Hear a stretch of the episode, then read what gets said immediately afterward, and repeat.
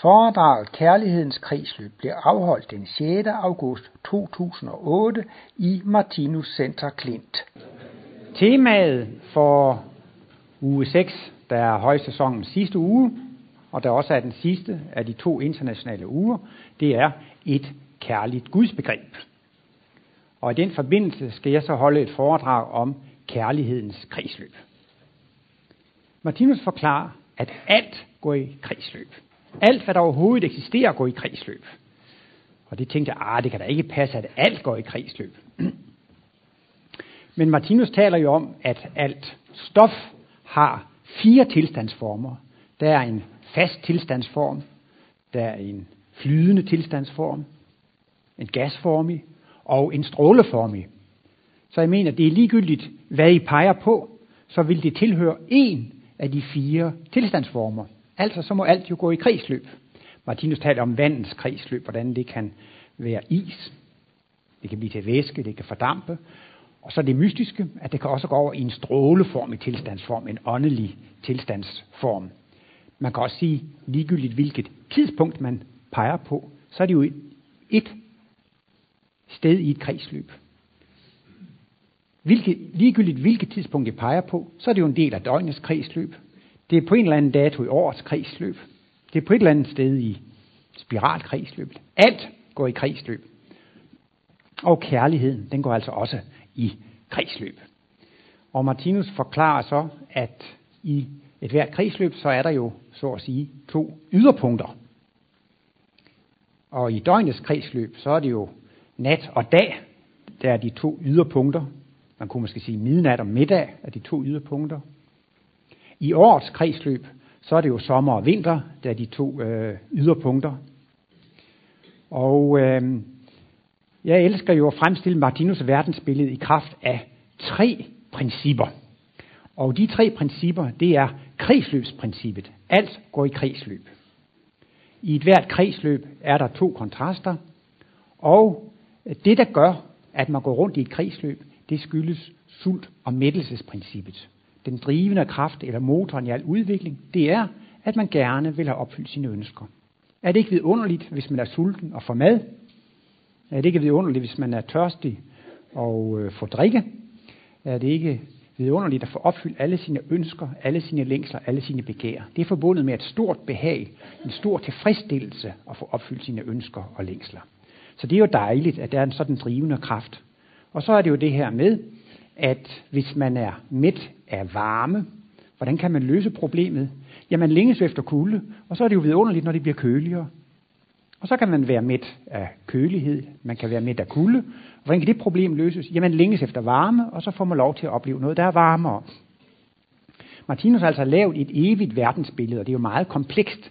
Men jeg synes næsten, disse tre principper alene kan give øh, et skelet af det evige liv, derved at, øh, at, øh, at alle, alle levende væsener, de bevæger sig rundt i kredsløb, ikke sandt? Og motoren, det er sult og mættelse, og når man er midt af en kontrast, så længes man efter den modsatte kontrast. Derefter går det videre.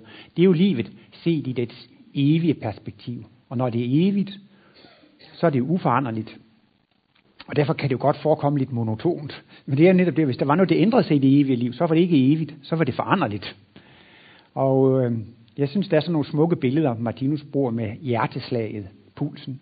Er det ikke fantastisk, vi har sådan en muskel som hjertet? Nogle mennesker, de bliver 80 og 90 år, og den muskel får aldrig hvile. Den pumper hele tiden.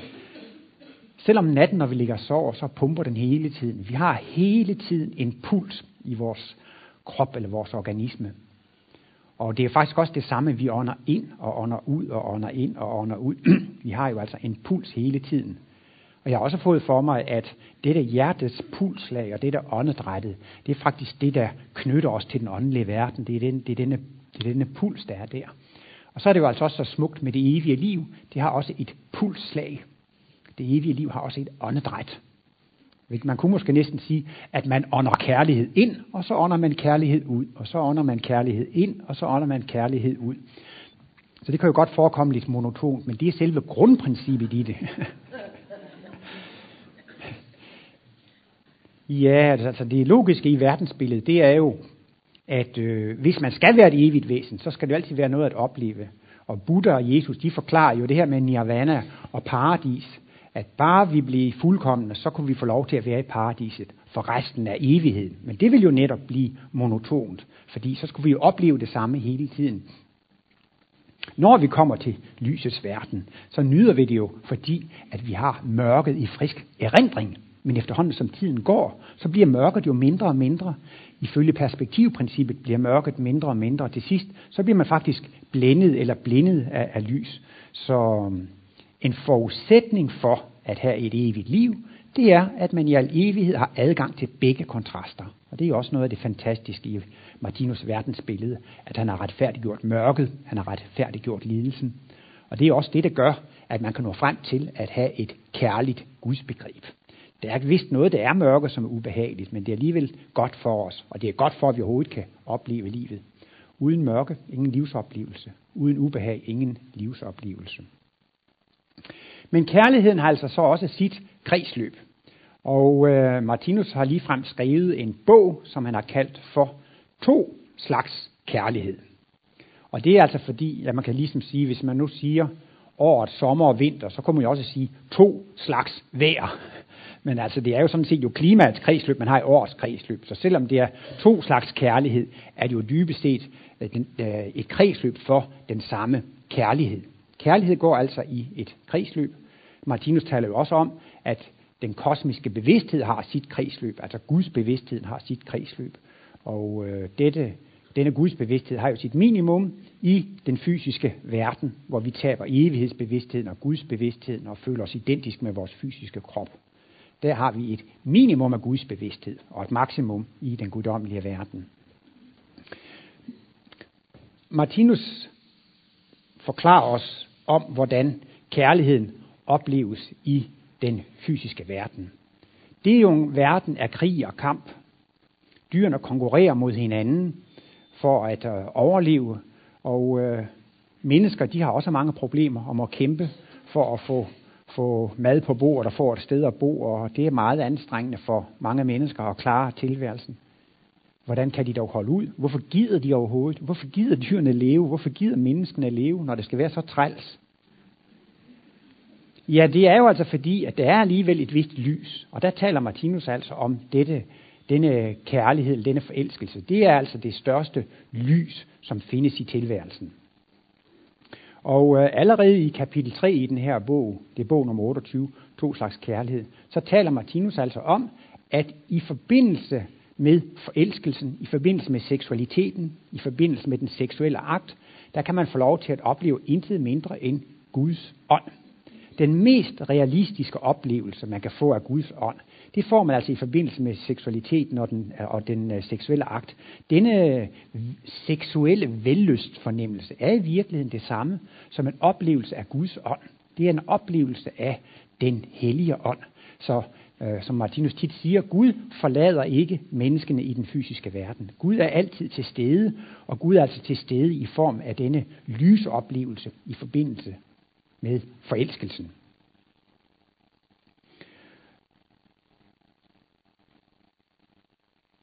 Og øh, et sted så er Martinus også inde på, at øh, det her med at, at, at være forelsket, det betyder meget, det giver meget livskraft, øh, øh, inspiration.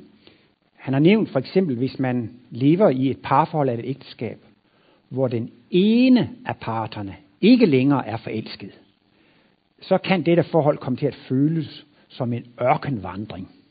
Og den, som altså ikke er forelsket længere, men som er måske af humane årsager, på grund af partneren, på grund af børnene, bliver i ægteskab, så kan vedkommende ligefrem komme til at lide af vitaminmangel. Man kan komme til at lide af sjælelig vitaminmangel. Og faktisk, det at blive forelsket er faktisk det samme som at få sjælelige vitaminer. Det kan give en enorm glæde, en enorm inspiration. Der findes jo også i historien eksempler på kunstnere, som er blokerede. Kunstnere, som er gået i stå. Men hvis de så bare har en muse, jeg tror nok i den græske mytologi, er der ni muser, hvor en, hver enkelt muse så giver inspiration til forskellige kunstarter. Ikke sandt? Men nogle gange så bliver musen altså også rent fysisk.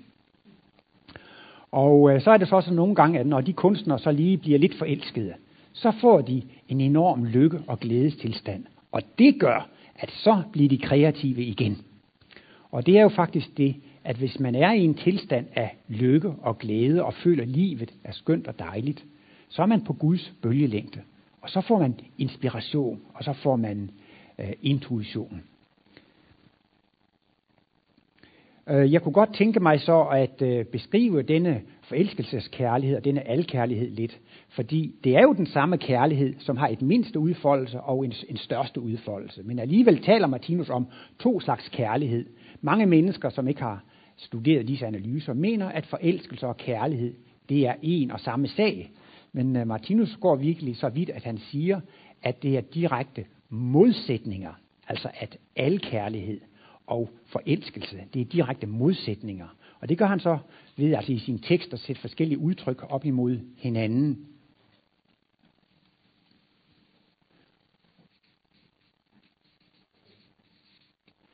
I forbindelse med forelskelse, så kan man så sige, at objektet for denne kærlighed, det er kun en enkelt person.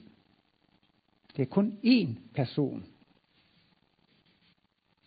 Og alkærlighedens objekt, det er alle mennesker. Så i dyreriget, hvor man ikke er alkærlig, men kun har denne forelskelse, så må man sige, at det er kærligheden på sit laveste niveau. Men altså, hvor stor er ens kærlighedskapacitet? Hvor mange kan man klare at elske? Jamen altså, man klarer kun at elske ét væsen af modsat køn. I dag er det dog gået lidt frem. Der er nogle mennesker, de kan også, der er der nogle mænd, de kan også præstere at elske naboens kone og genboens kone og et par stykker på arbejdet. Og der ser man jo så, hvordan udviklingen går fremad, hvordan, hvordan kærlighedskapaciteten vokser. Man er i stand til at elske flere mennesker, end, end man var før. Men nogle gange siger Martinus så, at det er jo rigtigt, at vi, vi får jo mere og mere alkærlighed, men nogle gange kan det give lidt, lidt øh, uheldige konsekvenser, hvis denne nye kærlighed kommer til at, at give sig alt for meget udtryk igennem de seksuelle organer i forbindelse med, med, med forelskelsen, fordi så kan det også blive meget utroskab og skilsmisser og mange lidelser og mange tårer øh, ud af det. Men det, der også ligger meget i forelskelsen, det er jo så, at når man har få, fået den ene partner, ved hjælp af hvilken man kan opleve det guddommelige lys, så er det jo vidunderligt. Og øh, for, at kunne, for at kunne blive ved med at få denne vidunderlige oplevelse, så gælder det om at kunne monopolisere denne partner, altså så at sige at kunne eje denne partner.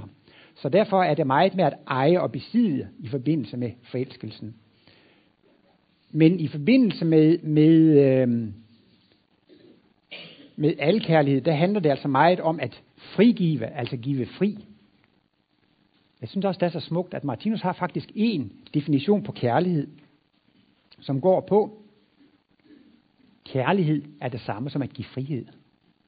Det synes jeg er en meget interessant definition. Kærlighed er det samme som at give folk fri. Og omvendt kan man også sige, vi har jo alle sammen et rum, hvor vi selv må have lov til at beslutte. Og så er det så, hvis et menneske går ind i et andet menneskes beslutningsområde, så opstår problemerne. Og sådan kan det også være med samarbejdsgrupper. Hvis en gruppe går ind og bestemmer noget, som en anden gruppe skulle bestemme, så det giver så altså også problemer. Når man går ind og bestemmer over andre, tager magt over andre, så kommer jo konflikten. Hvis vi nu forestiller os en mand, som påstår, øh, jeg elsker min kone så højt, og det er ren kærlighed. Der er slet ikke tale om forelskelse. Min kærlighed til min kone, det er ren kærlighed. Det har intet med, med forelskelse, det har intet med egoisme at gøre. Jeg elsker hende virkelig. Så ved ikke, om I kan forestille jer, eller så siger manden jo til og med, bare min kone er lykkelig, så er jeg lykkelig. Jeg vil gøre alt for, at hun skal være lykkelig. Det er ren kærlighed. Og så en dag, så kommer konen hjem og siger, at efter firmafesten, så gik jeg i seng med en af mændene der, og det var så herligt. Og så kommer hun måske efter weekenden og siger, ja, nu skulle du høre, jeg er blevet forelsket i en mand på arbejdet, og det er simpelthen så spændende, og jeg er simpelthen så, det er simpelthen så herligt. Og så siger manden, hvad er det dog dejligt at se, du er glad, og at du har det godt.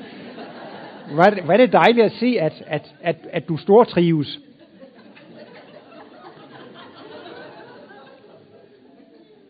Men øh, sådan fungerer det jo normalt ikke. Og så er det jo netop, at hvis manden bliver jaloux eller skinsyg, så viser det sig jo, at så var det ikke bare for konens skyld, så var det altså også for hans egen skyld. Og det er jo det, Martinus forklarer i forbindelse med, med polerne, at vi er jo enpolede væsener, som er ved at øh, udvikle os til dobbeltpolede væsener. Jeg tegner lige her lige en lille skema. Det her det er den ene pol, og det her det er så den anden pol. Så hvis vi nu forestiller os, at op over den her linje, der har vi det rigtige menneskerige. Og her har vi altså dyreriget. Og det her, under den linje, det er det egentlige dyrerige. Så har vi altså mennesker her på forskellige udviklingstrin, forskellige trin i poludviklingen. Og når man er helt enpolet, så er man altså afhængig af tilgangen til et væsen af modsat køn. Og netop som det står i Bibelen, manden skal forlade sin far og mor og holde sig til sit hustru, og de skal blive et kød, ikke sandt? Og det er jo også klart, at hvis man faktisk bliver et kød, man smelter sammen i denne akt, jamen altså, så er man jo også et komplet væsen, som et helhedsvæsen, ikke? Og så kan man få lov til at opleve Guds ånd. Det er det mest vidunderlige, det er det mest skønne, man kan opleve. Martinus taler lige frem om, at i denne Guds oplevelse, i den seksuelle velløsfornemmelse, det er i virkeligheden den gamle kosmiske bevidsthed, omsat i automatfunktion. Altså i det gamle kosmiske, i, det, i den gamle øh, spiral, har man jo haft kosmisk bevidsthed. Man har hele tiden været bevidst i Gud. Men dette, at man er så bevidst i Gud, når det gentager sig over lang tid, så ender det med, at det bliver en automatfunktion. Det bliver altså et, en instinktiv funktion. Så igennem den seksuelle drift og den seksuelle vellystfornemmelse, der får man altså en, en instinktiv gudsoplevelse. Man får en automatisk gudsoplevelse. Martinus bruger også det udtryk, at kærlighedens flamme er skruet ned på vågeblus. I gamle dage nede på campingpladsen, der havde vi sådan en gasvandvarmer til brusebadet. Og der kunne man jo så gå ud og se, at der var sådan lige en lille bitte flamme, som holdt liv i det hele. Og så når man kom og skruede op på håndtaget, så kom der jo et stort flammehav. Og sådan er det så også, at Martinus sammenligner forelskelsens kærlighed med en flamme på vågeblus, sammenlignet med al kærligheden, at det er jo et helt anderledes stort, øh, stort flammehav. Og øh, det har også noget at gøre med, at, at i denne kærlighed, der er, det, der er det mest væsentlige at tage, og, øh, og det andet, det er at give. At man har altså denne seksualitet i forbindelse med forelskelsen for sin egen skyld, for at opleve lyset. Men dog siger Martinus i introduktionsbogen Logik, at øh, i den første fase, så minder forelskelsen meget om rigtig næstekærlighed. Øh, han øh, deler forelskelsen i to faser. Der er altså øh, stadiet og B-stadiet af forelskelsen. Og i A-stadiet, der må man sige, der minder forelskelsen utrolig meget om al kærlighed. Man bliver altså forelsket i et væsen af modsat køn, og så er der næsten ingen grænser for, hvad man vil gøre for dette væsen. Man vil give gaver, og man vil spendere og bruge penge og bruge tid, og man vil måske ligefrem synge kærlighedssange i telefonen, selv man ikke kan synge. man kan gøre de mest tossede ting, når man er forelsket. Martinus taler også om, at det er en slags hjernelammelse, når man bliver forelsket. Fordi det eneste, man tænker på, det er, hvad skal vi lave næste gang, vi skal være sammen? Hvad kan jeg gøre for, for, for vedkommende? Og der er også moderne forskning, der viser, at der er to centre i hjernen, som bliver påvirket, når man er forelsket. Og denne påvirkning holder sig som regel i halvandet til to år. Og en af de ting, som man siger, man har nogle centre i hjernen for kritik, altså for kritisk holdning. Det er altså naturvidenskaben, der siger det. Og disse centre bliver sat lidt ud af spillet i den tid, hvor man er forelsket. Så det stemmer nok meget godt med Martinus' øh, hjernelammelse der. Ellers så skal jeg også lige for, øh, sige, at øh, her er altså forskellige, øh, forskellige udviklingstrin. Og det her det er altså jordmenneskenes udviklingszone. Herunder har vi dyreriget, og heroppe har vi menneskeriget. Og der taler Martinus om, at her har vi de lykkelige ægteskabers zone. Der er man altså meget enpolet. Her har vi de ulykkelige ægteskabers zone, og heroppe har vi de lykkelige, der har vi ufrugtbarhedens zone. Ja, jeg lavede jo en fejl. Man synes jo, når udviklingen går fremad, så må der da gå fra ulykke til lykke, ikke sandt? Det er der udvikling, det er der fremgang.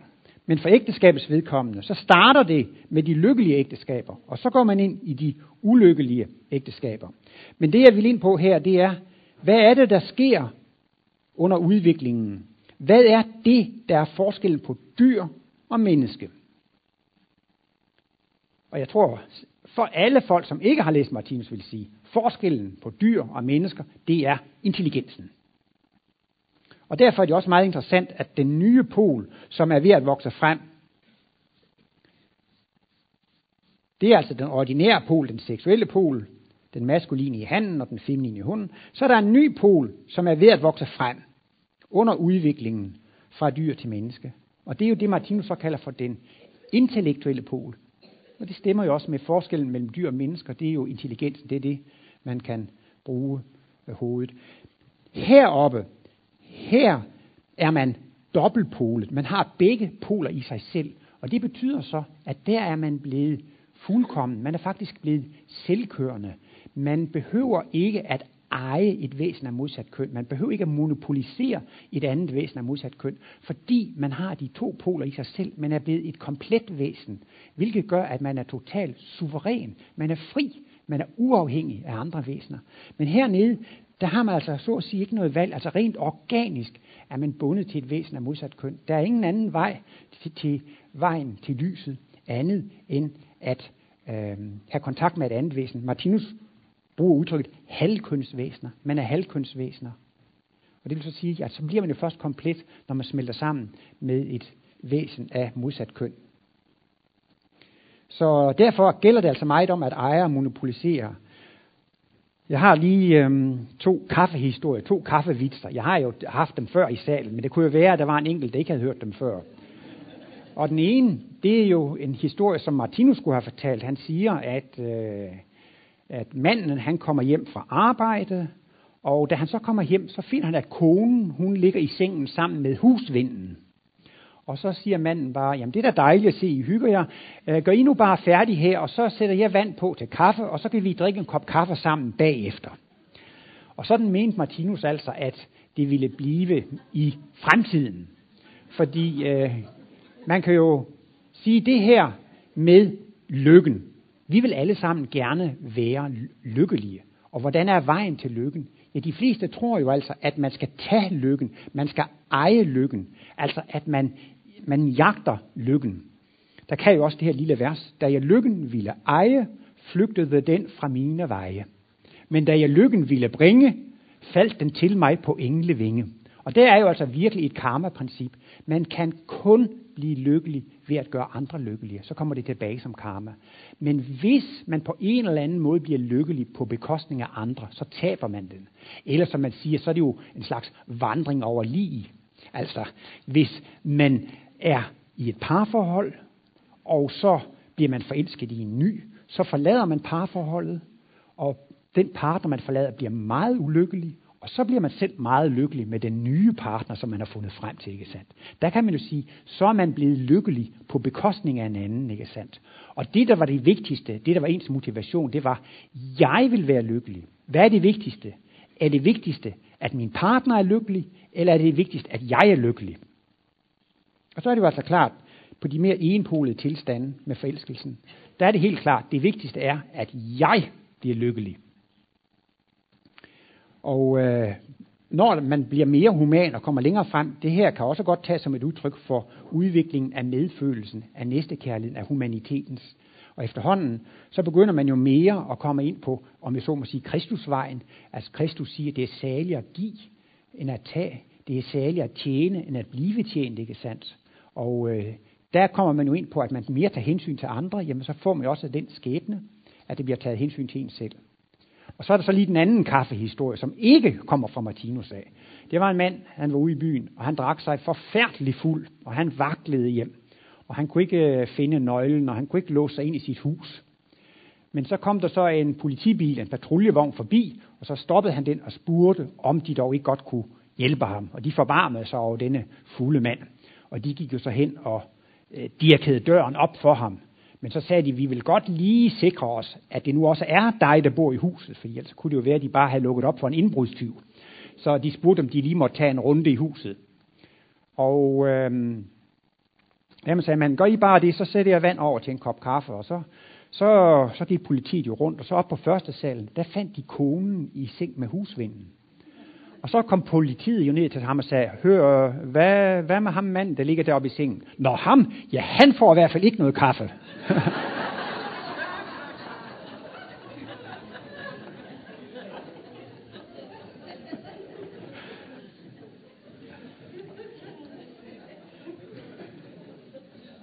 Men jeg hopper og springer lidt i det. Jeg må lige prøve at holde tråden.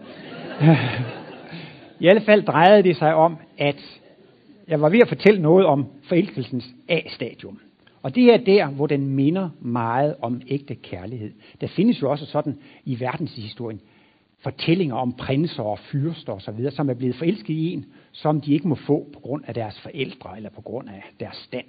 Og så forlader de rigdom og ære og stand blot for at være sammen med den, de elsker. Der er nogen, de arbejder så sveden springer og blodet springer fra neglene, bare for at hjælpe den anden, for at kunne være til gavn for den anden. Det må man sige, jamen det er da meget kærligt, det er meget altruistisk. Se, så meget et menneske kan ofre for en andens skyld. Og der siger Martinus altså, man får faktisk også en slags repetition af alle kærligheden i forelskelsens første stadier. Så det er også meget naturligt, at forelskelsen er så vidunderlig. Det er sjælelige vitaminer. Det er en oplevelse af Guds ånd og Guds væsen. Og det er virkelig det, der gør, at dyr og mennesker kan udholde at leve i mørket i dyreriget. Martinus siger, at lyset bliver aldrig slukket. Gud forlader aldrig de levende væsener. Det er aldrig i totalt mørke, og det er så den måde, som Gud holder kontakten til disse væsener.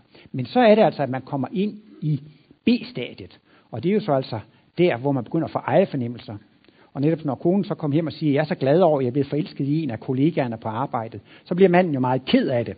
Fordi så er det jo risiko for, at han skal miste sit lys, sin tilgang til lyset, og så kan han blive meget vred. Og der kan komme mange øh, jalousit-dramaer. Som sagt, så skyldes jo, på en måde skyldes altså de mange skilsmisser, de ulykkelige ægteskaber zone, som er her i midten, de skyldes altså faktisk en større kærlighedskapacitet. Og her må man jo til at have ægteskaber og højtidligt love i kirken, at man vil, have, vil være hinanden tro, til man dør, og man skal skrive ægteskabskontrakter osv. Det går ikke længere af sig selv. Det behøver man slet ikke at gøre hernede. Og det er jo netop fordi, det er ved, at, at det genererer. Men øh, hvis man skulle sige, hvad skal man gøre, så kan man jo sige, hvis man selv er midt af at have en partner, som er utro, hvis man selv er midt af at blive ydmyget, eller altså på det seksuelle område, alle de forskellige ubehagelige oplevelser, man har haft på det seksuelle område, hvis man meget gerne vil undgå det i fremtiden, og midt af det, det vil helst være fri for, så er recepten jo altså meget enkel, at så skal man bare holde op med at gøre de ting selv. Altså, der har været mange foredrag her om, at livet, det er dit spejl. Karma-princippet er et spejlprincip. Alt, hvad vi sender ud, det kommer tilbage til os. Ikke sandt? Så det er ikke de andre, som er onde ved os. Vi får lov til at opleve vores eget ansigt. Og der er det jo så altså, at vejen ud af al smerte og lidelse på det seksuelle område, i form af alt det her med skilsmisser og utroskab og, og med løgn og falskhed og sådan noget, det er jo simpelthen, at så må man bare selv holde op med det. Det er altså den beskyttelse. Og det bliver så igen i den grad, man beskytter andre, bliver man selv beskyttet på dette område. Der kan også være mennesker, som er helt alene, som øh, øh, gerne ville have et parforhold, som gerne ville have noget seksualitet. De, de er helt alene, og de beder til Gud om at få en partner, og der sker ingenting. Men det er jo også nogle gange, at man ikke bare skal tænke på selv at bede for sig selv, hvis vedkommende også bad om at få lov til at hjælpe et andet ensomt menneske. Ja, hvis der var to mennesker, der bad sådan, så var det nemt for forsynet at løse problemet ved at sende den ene over til den anden. Eller hvis der er tusind mennesker, som er ensomme, kun, kun er fokuseret på, at de vil have noget, men ikke vil give noget, jamen så må de tusind mennesker forblive ene, så at sige. Men, men hvis de også beder om at få lov til at være noget for andre ensomme mennesker, jamen så er problemet jo nemt at løse, man bare øh, kan sende det ene hold over til det andet hold. Så, så får man selskab. Martinus har også i forbindelse med e-menneske i livets bog været inde på, at man godt kan komme igennem denne seksuelle forvandlingszone, uden alt for store problemer i kraft af tre ting. Øh, han siger netop om disse e-mennesker, som er relativt langt fremme i udviklingen, at nogle af dem, de kan godt komme igennem udviklingen uden de helt store problemer. Og der siger han, hvis man har en højt udviklet moral, og det vil så sige, at ved at have en høj moral, så er man villig til at ofre noget af sin egen behagelighed for at gøre andre lykkelige. Man er altså ikke indstillet på at jagte lykken på bekostning af andre. Den høje moral gør, at man vil hellere undlade at have en seksuel relation, end man vil skade nogen med sin seksualitet. Det siger Martinus, det er jo karakteristisk for de højt udviklede humane H-mennesker og endnu højere. De vil hellere afstå fra selv at få en seksuel tilfredsstillelse, end at de vil skade nogen, ikke sandt? Man kan jo for eksempel sige, pædofile mennesker, for dem er det så vigtigt at få seksualitet, at de ser stort på, at de skader børnene med deres seksualitet. Det er der så også en grund til, at de er sådan, og det kan man også undskylde og forklare, at de er sådan. Men altså, der, det er bare et eksempel på, at, øh, at efterhånden som moralen kommer ind i billedet, så vil man kun indlade sig på seksuelle forhold, som kan være til gavn, glæde og velsignelse for alle parter, ikke bare for de to parter, også måske for tredje og fjerde part, så alle er, er glade. Og der taler Martinus også om, at det er vigtigt at have en god intellektualitet. Og det kan jo også godt være, at det kan være godt at analysere forholdene. Hvis nu man forestiller sig, at det er en mand, som gerne vil have et seksuelt forhold, og så er der en kvinde, som gerne vil have familie og børn. Og så, så altså, det er jo det, der også er beskrevet lidt med ham, Don Juan, ikke sandt? Så forfører han en kvinde, og hun bliver meget glad for Don Juan, men så går han så videre til næste kvinde, og så går videre til næste kvinde, og videre til næste kvinde, og efterlader sig jo en lang øh, række ulykkelige partnere. Men, men hvis man selv er, har nogle erfaringer, som gør, ja, hvis jeg nu for eksempel gerne vil have noget seksuel fornøjelse, men jeg vil ikke have børn og familie, så har man jo altid nogle referencerammer. Man kan jo analysere, ja, dengang øh, det så lige sådan ud, så øh, ville vedkommende have, at det skulle være familie. Og der var også en anden, det ville også ud på familie. Så er det jo nogle gange, hvis man kan se nogle tegn på, at den partner, man er sammen med, vil have familie og børn, så ringer alarmklokkerne jo lidt, ikke? Så kan man analysere situationen, og så kan man måske undvige det. Altså ved at bruge sin intellektualitet, kan man analysere situationen og orientere sig i forhold til det. Og så har jeg også næsten lige berørt det, selvom det lyder lidt mærkeligt, så mener Martinus også, at i forbindelse med bønden, kan man altså også godt undgå mange problemer på det seksuelle område.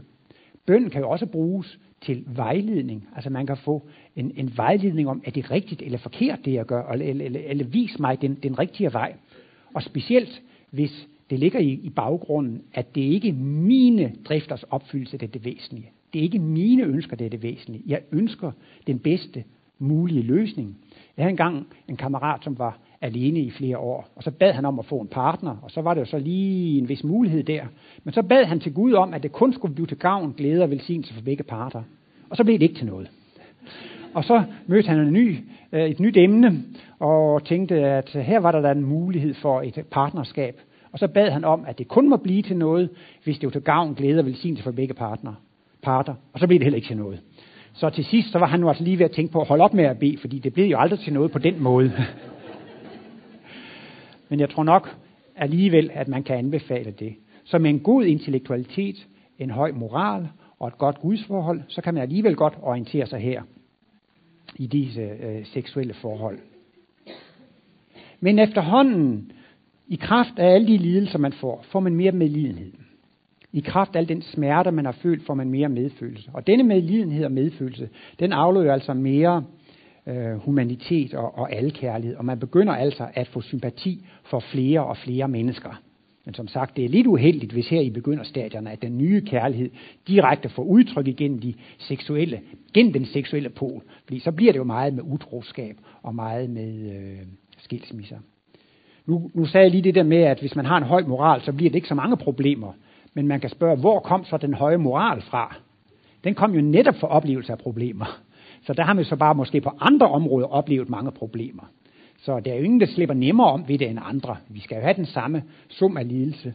For at alle sammen at blive rigtige mennesker, skal vi opleve den samme sum af lidelse. Martinus taler jo så også om, når man kommer ud af de ulykkelige ægteskabers zone, går man ind i noget, som han kalder for ufrugtbarhedens zone. Og ægteskaberne her begynder også mere at ændre karakter.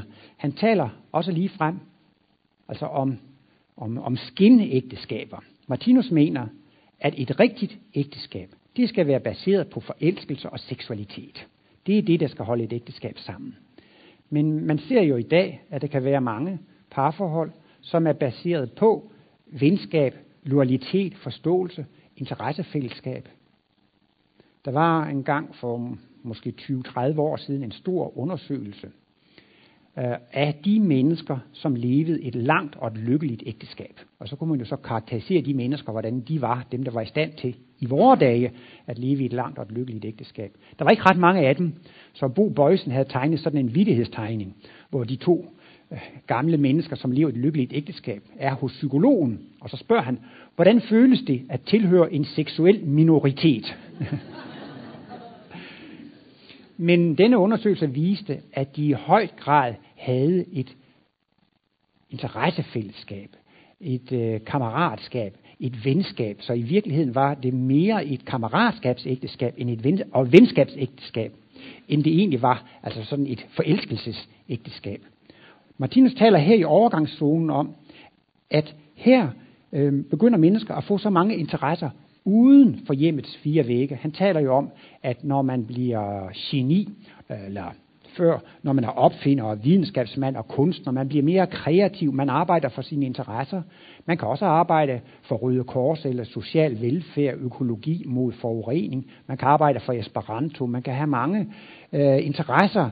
Og det er jo netop bort af den nye, den intellektuelle pol, som bærer altså den nye kærlighed frem. Og øh, der har man altså en helt ny form for kærlighed, som ikke er bundet til det modsatte køn. Og den er altså baseret på, at man har fået en ny øh, slags glæde eller drift. Herover kan man sige, at det her med det seksuelle liv, det er simpelthen instinkter, det er dyriske automatfunktioner. Martinus siger, forelskelse, det er drevet af kirtel- og hormonsekreter. Så han taler om, at forelskelse er i virkeligheden ikke nogen rigtig organisk sympati. Den er mere baseret på øh, kønshormoner, kort og godt. Fordi man kan også se, hvis man kastrerer mennesker, så det ikke er nogen kønshormoner, jamen så mister de jo interessen for det modsatte køn. Så på en måde, så sidder sympatien ikke rigtig i bevidstheden. Men alkærligheden, der sidder sympatien altså i bevidstheden. Og her kan man så måske skrive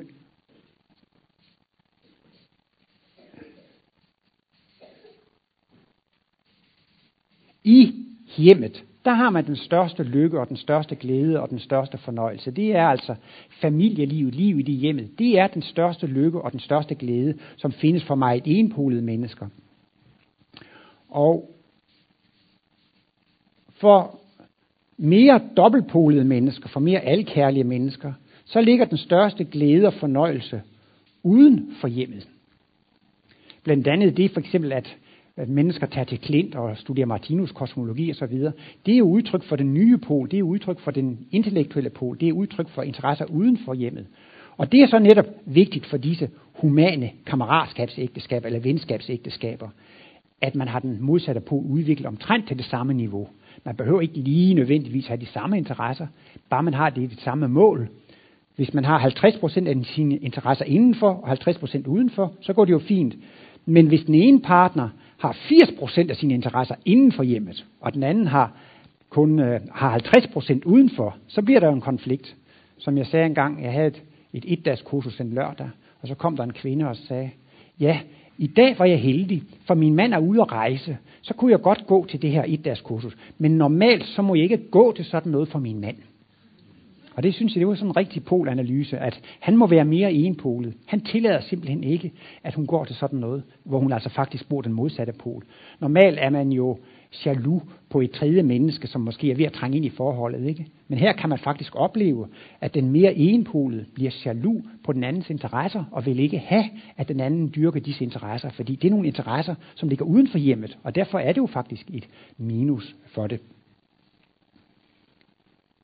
Men denne kærlighed, det er jo altså en alkærlighed, og det betyder jo så, at man skal elske alle mennesker.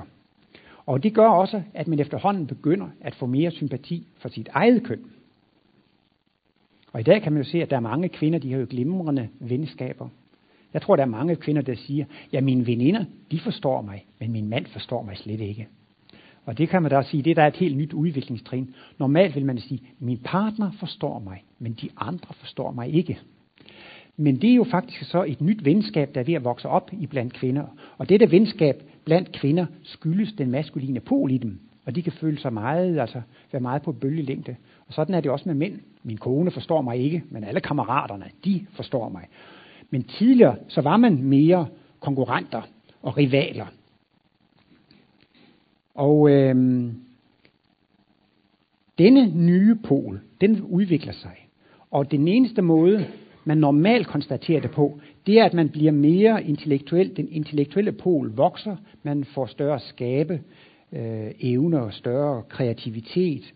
Men øh, man mærker ikke noget til denne pols seksuelle natur. Man kunne jo godt sige, det er den seksuelle pol, og det er den intellektuelle pol. Det siger man jo nogle gange.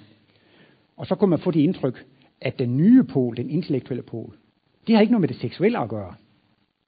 Men Martinus understreger altid, der er tale om to seksuelle poler. Der er tale om en maskulin pol og en feminin pol.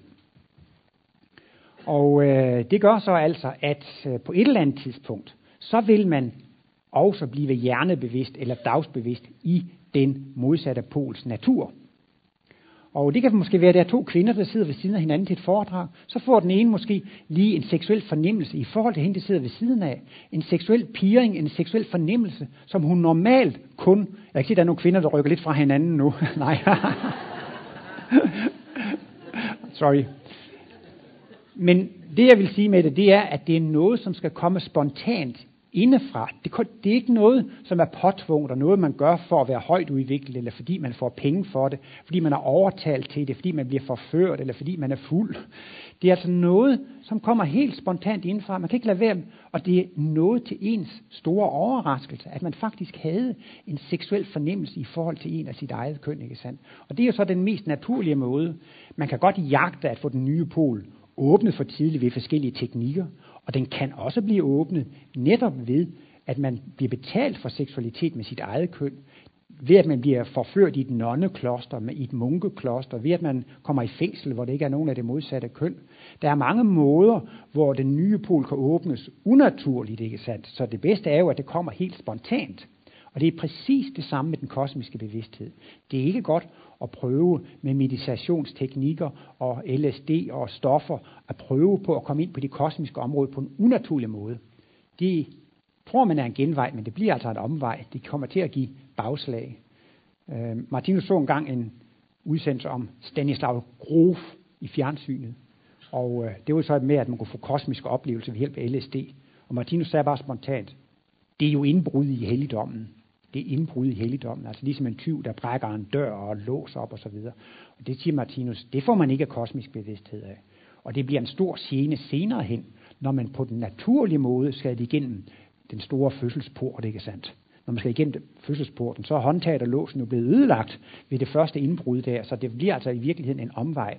Så derfor skulle I hellere tage med i aftenbønden, at det skal vente længst muligt med, at de får et kosmisk glimt. Så bliver det altså til størst mulige glæde og velsignelse. Og så kommer det som den største overraskelse, fuldstændig spontant, så bliver det åbnet for det. Og sådan tænker jeg tit, når jeg ser blomsterne om foråret, så der stod der knopper. Til sidst er der sådan svulmende knopper, og så siger man, i morgen så, så springer det ud, og det gør det også. Det kan simpelthen ikke lade være, så springer det ud. Og sådan er det så altså også med den modsatte pol. Når den er tilstrækkeligt langt fremme, så bliver man altså bevidst i den nye pol. Det vil sige, at man bliver hjernebevidst, man bliver dagsbevidst i den seksuelle natur af den nye pol. Og øh, Martinus forklarer, en absolut forudsætning for at få kosmisk bevidsthed er, at man er dobbeltpolet. Adgang til den kosmiske bevidsthed, det er ens kærlighedsevne. Det eneste, der giver adgang til kosmisk bevidsthed, det er al kærlighed. Så længe man har favoritter, man foretrækker det ene køn fra det andet køn, så er man partisk, så er man ikke på Guds bølgelængde, så er man ikke alkærlig. Så det er altså et must, det er uomgængeligt. Man skal være alkærlig, og det kan man kun være, når man er dobbeltpolet. Martinus har jo tit det her med de organiske forudsætninger. Hvis man ikke har øjne, så kan man ikke se. Og hvis man ikke har ører, så kan man ikke høre. Og hvis man ikke har ben, så kan man ikke gå. Og der siger Martinus også om denne kærlighed, om jeg nu skal være øh, øh, praktisere en enpolet kærlighed i form af forelskelse eller en dobbeltpolet alkærlighed. Det er ikke noget, jeg selv kan bestemme. Jeg kan ikke beslutte mig for det. Nej, nej, nu skal jeg tage mig sammen. Nu vil jeg være noget mere alkærlig. Man kan ikke forandre sin polstruktur ved en beslutning. Man kan simpelthen sige, at den enpolede struktur, det er krigens anatomi. Med den anatomi må man nødvendigvis komme i krig med andre, fordi man kommer i konkurrence med de andre om at opleve lyset. Man kan kun blive lykkelig ved at eje et andet menneske. Og så er hele misæren jo i gang, at det bliver kamp om det. Men dobbeltpoligheden, det er alkærlighedens organiske struktur. Derfor var det jo faktisk altså også lidt stærk kost, når Jesus forklarede mennesker for 2000 år siden, at de skulle være alkærlige. De havde jo ikke en chance for at praktisere alkærlighed. De var så enpolige, de havde ikke en chance for det. Og derfor er det jo også alt det her med nåden at komme ind i kirken. Jamen, så kan man blive frelst ved Guds nåde, og man kan blive tilgivet. Og det var jo, siger Martinus, en guddommelig trøst for de mennesker dengang. De vidste jo godt, de ville gå til helvede. De vidste jo godt, de var syndere, nogle usle syndere, at de ikke kunne komme i paradiset. Så derfor var livet ikke så sjovt, hvis man skulle se hen til, at man skulle i helvede. Så derfor var det jo en glimrende teologi at forklare, ja, men altså Jesus tog øh, dine sønder på sig, og du kan få øh, tilgivelse ved Guds nåde osv. Så, videre. så på den måde fik de jo trøst for at, at, at kunne holde den der øh, situation øh, ud. Men det er altså en organisk forudsætning at være dobbeltpolet for at kunne praktisere alkærlighed. Og de to poler, de skal altså være i 100% balance. De to poler skal være lige stærke. Når man så igennem dyreriget i millioner af år kun har oplevet livet igennem den ene seksuelle pol, så bliver man også nødt til at opleve livet igennem den anden seksuelle pol, for at få de to poler i 100% balance. Og øh, der findes sådan nogle udtalelser Martinus, hvor man nok kan sige, at to tre, fire inkarnationer, før man får kosmisk bevidsthed. Der vil man føle seksuel tiltrækning til sit eget køn. To, tre, fire inkarnationer før man får kosmisk bevidsthed, begynder man lige så langsomt at blive hjernebevidst eller dagsbevidst i den modsatte pol. Og det er der nogen, der synes, det er da forfærdeligt. Skal jeg til at elske mit eget køn? Nej, når en ung mand og en ung kvinde elsker hinanden, se, det er naturligt. Det kan jeg forstå. Jamen, det er det samme. Det er det samme. Lad os nu for eksempel sige, det er en kvinde. Og det er så den maskuline pol, som er ved at vokse frem i kvinden. Det, der så bliver tale om, det er, at den maskuline i pol i kvinden elsker det feminine. Jamen, kan det være mere naturligt? Den maskuline pol i kvinden elsker det feminine. Det er da fuldstændig naturligt. Det er lige så naturligt, som en mand elsker en kvinde, så der er ikke noget unaturligt i det. Og så kan man så sige, det er jo faktisk et rekordtempo. Tænk, at det skulle være nok med to, tre, fire inkarnationer, hvor man er bevidst i den modsatte pol. Tænk, at det skulle være nok til, at de to poler kan komme i ligevægt og blive lige stærke. Den ene har været brugt i flere millioner år, og den anden har kun været brugt i en to, tre, fire liv. Så, men det er altså fuldstændig uomgængeligt at blive hjernebevidst i den modsatte pol. Men øh, netop hvis man har den høje moral, så bliver det jo altså en helt anden form for, for, for seksuelle forhold. Martinus taler jo om, at selve samlejet, det er en teknik, som er nødvendig i dyreriet for at overføre sæden fra handen til hunden. Det, det, er en, det, er en, det, er en, det er et rent teknisk løsningsspørgsmål. Og det kalder Martinus så for dyrisk seksualitet, altså, altså kopulationen eller samleje. Det er altså sådan, som Martinus definerer den dyriske seksualitet. Men han er fremme ved, at når man lever her i, de uly- i, de, i ufrugtbarhedens zone, der kan en mand og en kvinde ønske at leve i et parforhold. De vil gerne have et seksuelt, intimt samliv, men de er ikke interesseret i børn. De er overhovedet ikke interesseret i børneopdragelse. De er interesseret i deres arbejde og deres interesser, ikke sandt?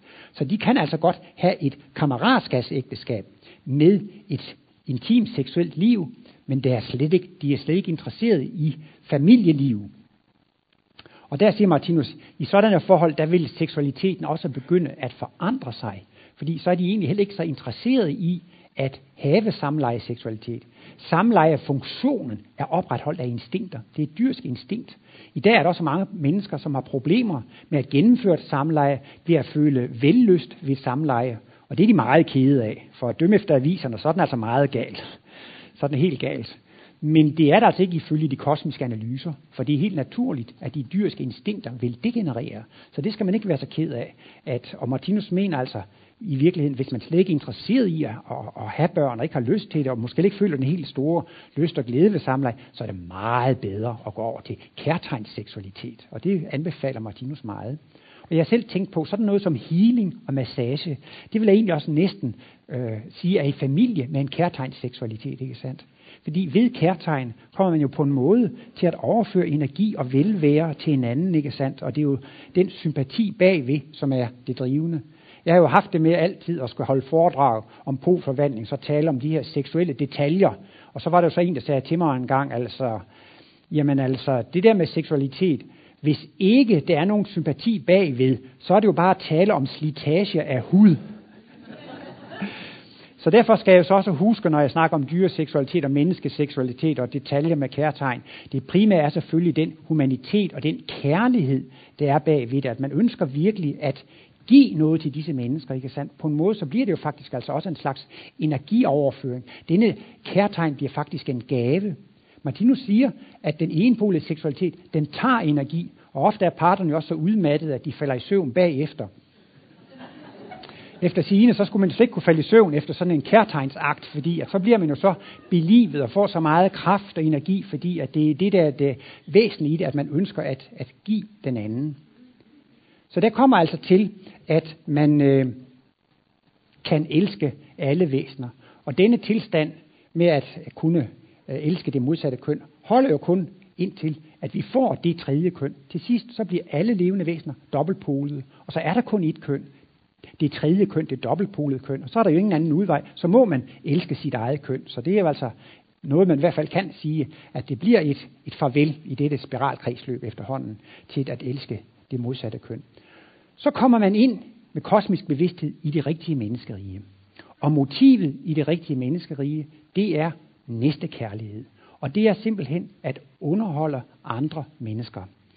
Og Martinus taler om, at visdomsriget og den guddommelige verden er virkelig at betragte som et rige med to afdelinger.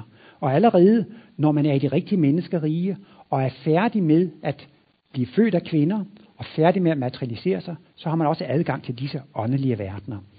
Og det er noget meget fantastisk ved disse åndelige verdener. Det er, at der er egentlig ikke nogen ydre verden. Når vi dør, så forsvinder den ydre verden. For jeg kan opleve den ydre verden igennem mine fem sansorganer. Men når jeg dør, så forsvinder det. Så kommer jeg til at leve i en tankeverden. Nu er tankeverden min indre verden. Men når jeg dør, så kommer jeg til at leve. Så bliver tankerne en ydre verden. Så kan man se tankerne. Det eneste, der så at sige, er at se eller opleve i de åndelige verdener. Det er andre menneskers tanker. Det er det, de forestiller sig. Og vi får lov til at udvikle os til at blive genier på alle områder. Og vi vil i den grad kunne underholde hinanden. Hvis man er maler, kan man lave smukke malerier uden pensel og lærred. Man kan med sin tankekoncentration lave smukke, tridimensionelle malerier, og de kan da være levende. De står ud i, i rummet, og øh, man kan lave den skønneste feriske musik. Man kan lave de sjoveste fortællinger, de mest dybsindige fortællinger. Altså alt, hvad man tænker, det står der. Men er det ikke en mærkelig tanke? At nu kan sige, ah, nu tror jeg lige, at jeg går en tur i skoven, nu må man gå ud i naturen. Ikke? Der findes ikke nogen ydre verden på den måde i den åndelige verden. Den verden, der findes, det er altså det, menneskene de kan skabe med deres tanker. Og øh, når man kommer ind i øh, visdomsriget, der arbejder man jo med intelligent design, og Martinus sammenligner det med foråret i spiralkredsløbet. Ikke sandt? Og der er den enorm skabe, skabeaktivitet, en enorm kreativitet. Og det er jo netop intelligensens kulmination. Og netop i visdomsriget, der har vi jo dette intelligente design. Det er der alle organismeformer uh, for planter og dyr og mennesker bliver skabt. Alle mulige organismeformer for planeter og solsystemer, elektroner og atomer, altså hele udformningen af den fysiske verden, den bliver designet i visdomsriget. Men også design til tøj, moderne arkitektur, sådan arbejder man også med. Og disse dobbeltpolede kristusvæsener, som arbejder med denne store kreativitet i disse verdener, kan være med til at inspirere videnskabsmænd, kunstnere og opfindere på de fysiske plan, så de kan få deres store idéer fra det. Og når man så kommer ind i øh, den guddommelige verden, der er jo intuitionen kulminerende, ikke sandt? Og der er man jo så også kulminerende med Guds bevidsthed. Øhm, intuitionen har sin mindste udfoldelse i dyreriget, der er intuitionen latent, der er ens Guds bevidsthed latent, ikke sandt? Og det er altså den kulminerende Guds bevidsthed, man har i den guddommelige verden, ikke sandt? Og øh, hele motivet, det er faktisk at underholde hinanden, være kærlige over for hinanden. Men i den guddommelige verden har man også selv en øh, kulminerende intuition, som gør, øh, og så sammen, sammenholdt med, at der har man også en helt god hukommelse, og man har også meget intelligens. Derved kan man så huske mange tidligere oplevelser. Ved hjælp af intelligensen kan man analysere det, og ved hjælp af intuitionen kan man se principperne i det. Og det kan altså blive en stor glæde og en stor salighed. Alt det, man tidligere har oplevet, der kan man få lov til at gå frem og tilbage i tiden. Martinus siger også, med intuition kan man gå op og ned. Han siger altså, der er man på guddommens trone, der har man ud over det hele, man, man kan overskue det hele. Og så det sidste, så bliver man altså mæt af denne kærlighedens verden. Man bliver mæt af at være et med Gud. Man bliver mæt af at kommunikere med andre levende væsener. Og så går man ind i sig selv i salighedsriget, altså i hukommelsesriget. Og der lever man så totalt i sine egne erindringer. Man kan blive med af alt, og man kan blive med af selskab, så man får lov til at, at koncentrere sig om sig selv. Martinus siger, at ens aura, den slukkes næsten. Altså man, bliver sådan, man går fuldstændig ind i sin indre verden, og kan knap nok jagtages fra den ydre verden, fordi man går helt ind i sig selv. Og der siger Martinus, noget af det mest spændende, det er at huske på i salighedsrige.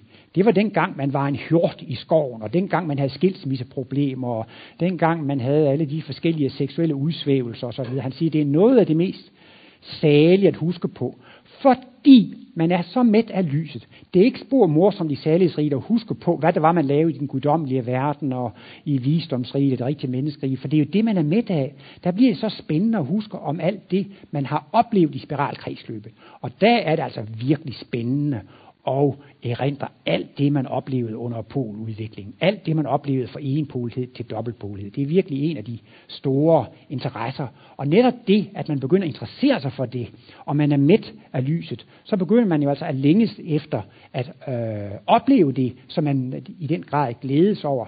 Det kan også ligefrem være sådan, at man synes, det kunne være sjovt at få magt igen. Det kunne være sjovt at bestemme. Det kunne være sjovt at gøre de ting. For det er jo noget, man får lov at erindre, ikke sandt? Det er jo en kærkommen kontrast. Når man er træt af varme, så er enhver pust af kølighed er jo vidunderlig. Og derfor kommer de så altså ind på at huske på alle de ting der, og at have en partner og beskytte denne partner, eller blive, blive beskyttet, og alle disse øh, forelskelser osv. Og, og så på grund af, at man er med af det ene og længes efter det andet, så går man altså på ny ind i den fysiske verden, og går på ny ind i øh, enpoligheden. For jo igen at udvikle sig frem mod lyset, og komme til at opleve, at alt er så godt. Tak.